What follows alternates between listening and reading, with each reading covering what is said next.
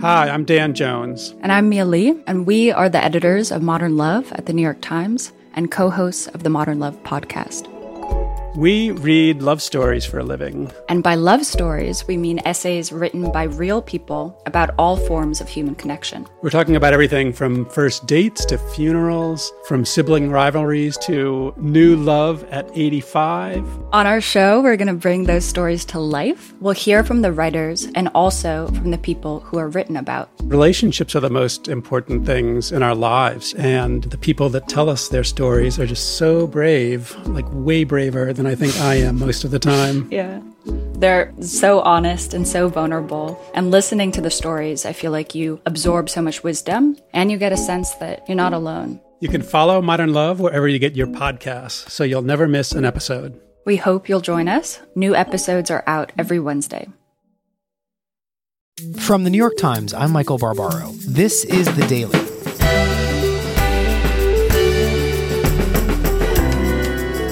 Today, the White House is blaming the government of Syria for the deadliest chemical weapons attack in years. But will that change President Trump's calculus that Syrian President Bashar al Assad may be a better ally than he is an enemy? And Trump is not on the ballot in the small town of Bolingbrook, Illinois, but he might as well be. It's Wednesday, April 5th. And thank you for coming on. I know it's late there. It's been a long day. Anne Barnard is a reporter based in Beirut. I called her last night. What happened today in Syria? So, Tuesday morning, several airstrikes happened in this town, of Khan Sheikhoun, and people started to rush to the rescue. And some of the people in the area, who either who were rushing to help, who had been uh, nearby the explosions, started to feel ill and started to collapse or have trouble breathing or to feel their eyes uh, stinging.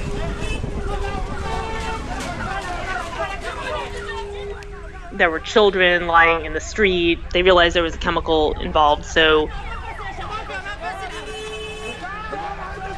they started in almost a haphazard way trying to spray the people down. They didn't really have the proper equipment and get them to hospitals. That was even more difficult because uh, the main hospital in the area had been bombed just two days before. So all these people were being scattered to small clinics around the area. Then one of those was hit by a subsequent airstrike.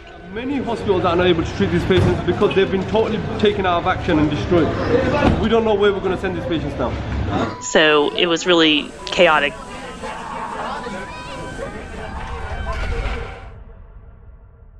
What makes you think that this was a toxin used in this attack? Well, the dead and those who were sickened don't have any visible signs of injury. They're lying there as if they're asleep. And the people that are being treated in the hospital, some of them are foaming at the mouth.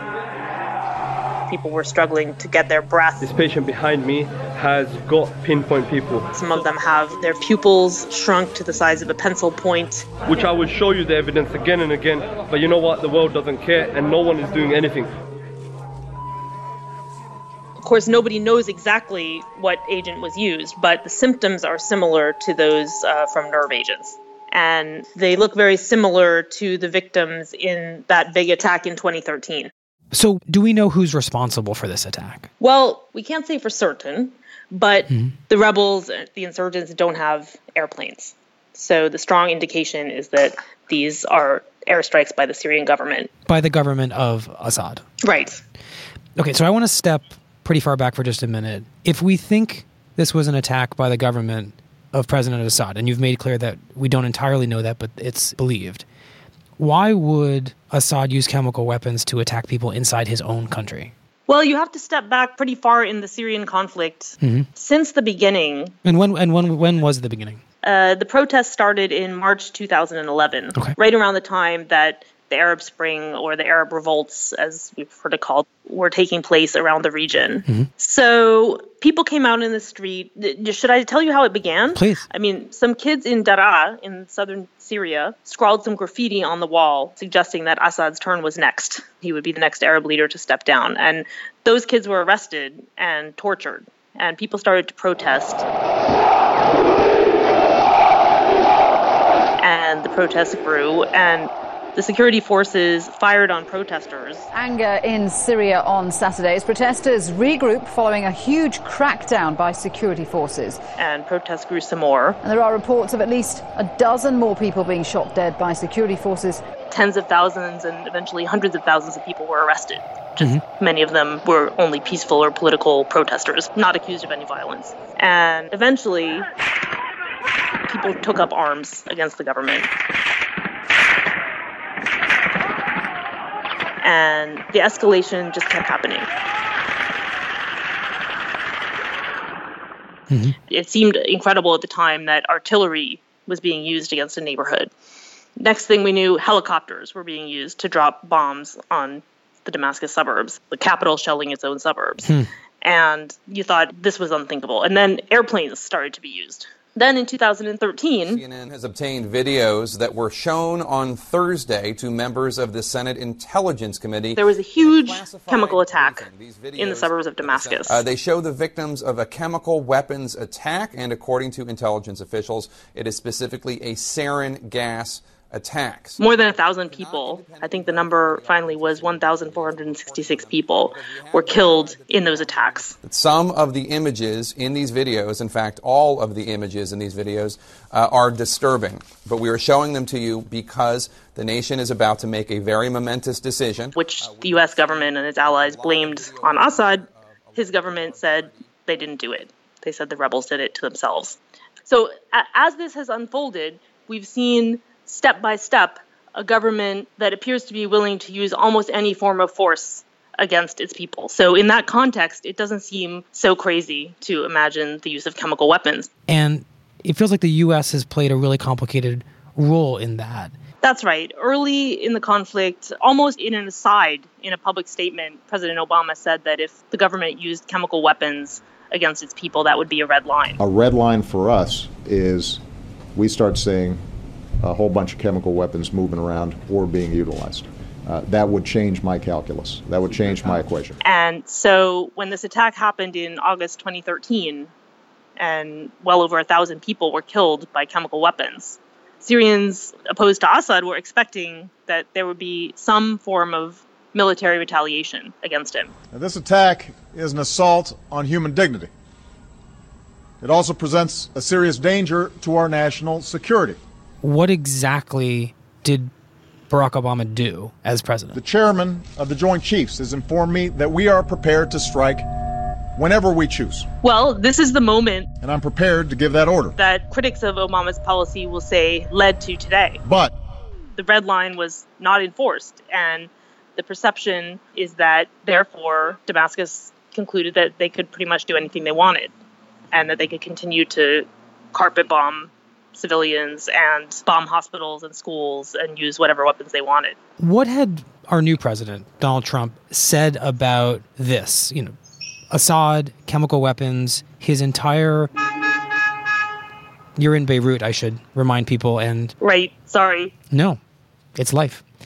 So, what I was asking was what has President Trump before Tuesday said about Assad and his whole approach to this conflict? Well, President Trump, ever since the campaign, has said that we really shouldn't be worrying about President Assad and how he treats his people. Our only concern should be ISIS and defeating ISIS. I believe we have to get ISIS, uh, the Islamic State group. Mm-hmm. Right now, Syria is fighting ISIS.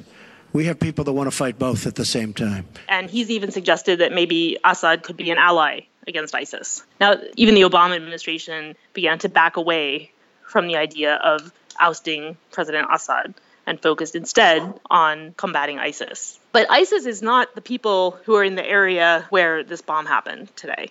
But ISIS is in Syria.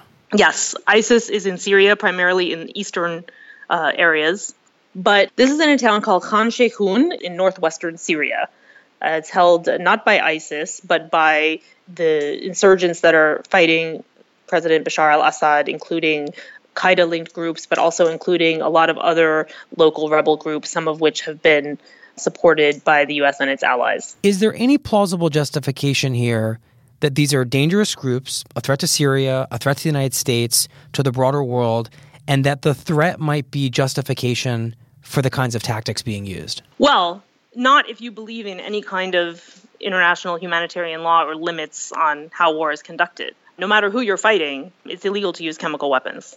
And the question that the world is facing now is in an age when there's such an extreme fear of Islamic terrorism, is the world ready to accept almost literally any kind of tactic to defeat those groups? Or even even worse is it willing to tolerate a leader who fights his own people just using the excuse that he's fighting terrorism?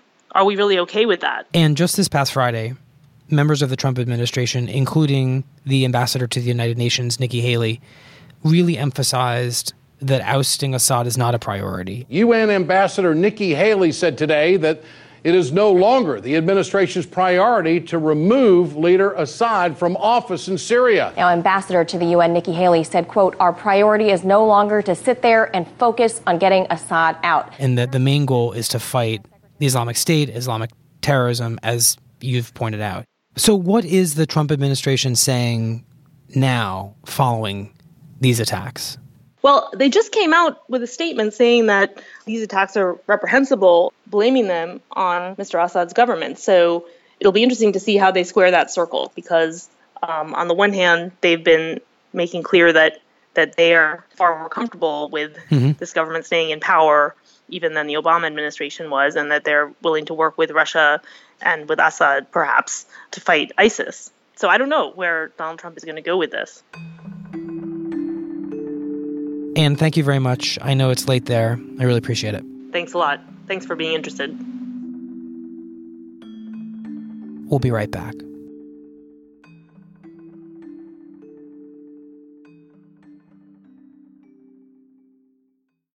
Wells Fargo is proud to be by the side of women and diverse small business owners leading the way to recovery.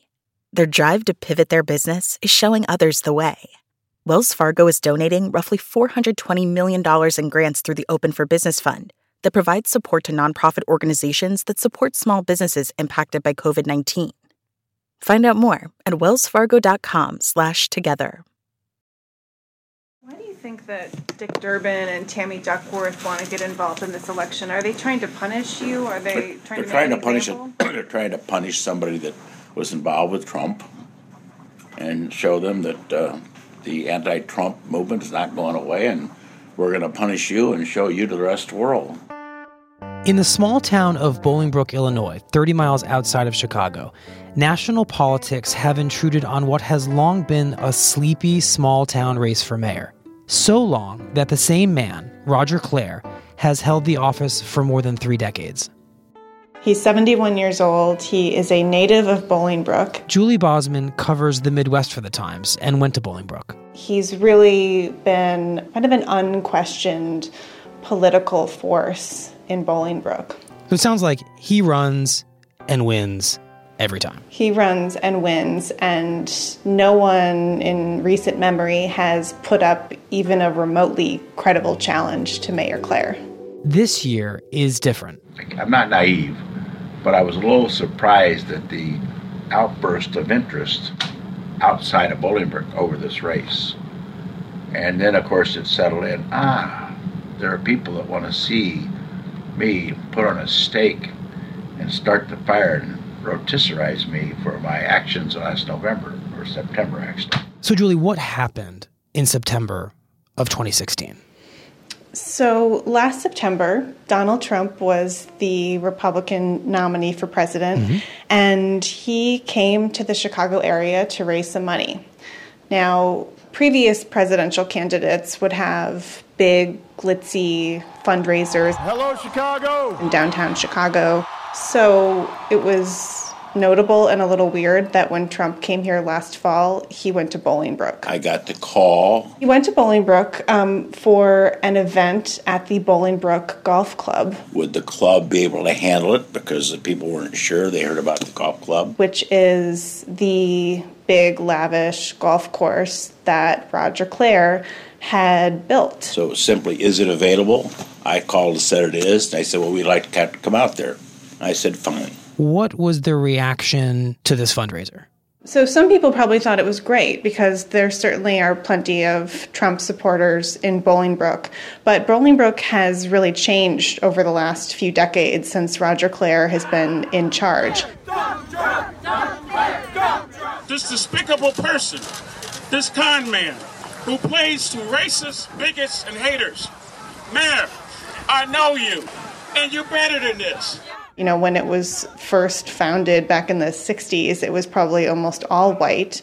And now it has a pretty sizable African American population, Latino population. It has two mosques, so there are a lot of Muslims in Bolingbrook. This is a very diverse community out here. And they went to Claar and asked him not to invite Trump out here. We talked to one man, African American man, who said, I really feel like the mayor wasn't being aware of everybody's feelings when he did this. And he just snubbed his nose and invited him anyway. The way he talks about minorities, people get insulted by Donald Trump. And when they realize that, yeah, that was the mayor that brought him here, that definitely turns their head to think, hmm, maybe I ought to look at a few other things. One of the people who was really angry um, was Jackie Traynere. She is a native of Bolingbrook. She is a labor organizer, and she decided that she was going to run against Roger Claar because she was so angry about the fact that he brought Donald Trump to Bolingbrook. So all of a sudden, Mayor Claar has an opponent. Yes, and he really did not see this coming. He didn't think that this would backfire. I'm disappointed that some people will take that one thing after 31 years of service and say, that's it. So, when Jackie decided to run, she very quickly had endorsements from Dick Durbin, the U.S. Senator here, from Tammy Duckworth. Wow. Powerful Democrats in the state who would normally not be interested in getting involved in a village mayoral election. But here they are, which is very unusual. This village, in 53 years, has always had nonpartisan races. People have asked me, why don't you go out and get some Republican endorsements? I said no because there's no such thing as a Republican or Democratic pothole.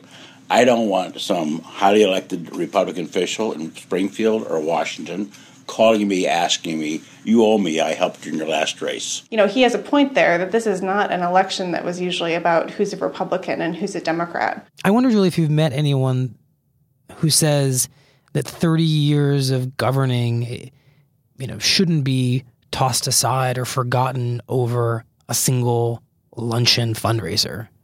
Absolutely. I mean, there are a ton of people who said, look, Roger has done great things for us. I've always been very proud to say that I live in Bolingbrook and that Roger Claar is the mayor. Terry Wintermute is a volunteer for the mayor's reelection campaign, and I reached her at his headquarters. You know, when we started in 1985, there wasn't a grocery store in Bolingbrook, but there was one very small one. Mm-hmm. But you couldn't buy a pair of shoes in Bolingbrook at that point in time. And he brought a ton of businesses, he brought retail, he has built bigger and better houses. You know, he's encouraged diversity. Do you think it's fair that he's being judged on that one day over 31 years in office? Don't think it's fair. I would say to people, I mean, kind of the phrase "don't throw the baby out with the bathwater." You know, I myself was not a Trump fan, mm-hmm. but I can't turn my back on all those fantastic, well thought out planned things that Mayor Claar has done for the village. So I don't see what national politics has to do with this race at all. It is going to be a long while until we have our next round of big elections in the United States. What does this small race in a small town in Illinois tell us, you think, about what elections all over the country might look like with Trump as our president now? I think what you have here is a lot of people who just want to make a statement and at least explain in one vote how they feel about the president and his allies. There's some things I want to finish. I enjoy the job. I've talked to a lot of people retired, and they say if you don't have a game plan, don't quit. So I don't have a game plan. I don't have any hobbies. My hobby is uh, government. On Tuesday, the residents of Bolingbrook voted for their next mayor. It remains extremely close, As of this morning, Mayor Roger Claar was up by just about 100 votes out of more than 12,000 ballots cast. Here's what else you need to know today. Attorney General Jeff Sessions has ordered a sweeping review of dozens of federal agreements with local police departments designed to improve relations between officers and the communities they serve. Unfortunately, in recent years, law enforcement as a whole, I think, has been unfairly maligned and blamed for unacceptable deeds of a few bad actors. And the NCAA said it would lift its ban on holding major sporting events in North Carolina after the state rolled back a controversial law that required transgender people to use the bathroom that corresponds to the gender on their birth certificate. But the NCAA said it was doing so, quote, reluctantly. The repeal did not go far enough for many LGBTQ advocates. It lifted the ban, but did not allow local anti discrimination laws to be passed until 2020. It continues to say to vibrant cities and towns across the state of North Carolina that they can't protect their most, most vulnerable LGBT citizens with vital non discrimination protections for four years. That's a very long time. That's it for the daily. I'm Michael Barbaro. See you tomorrow.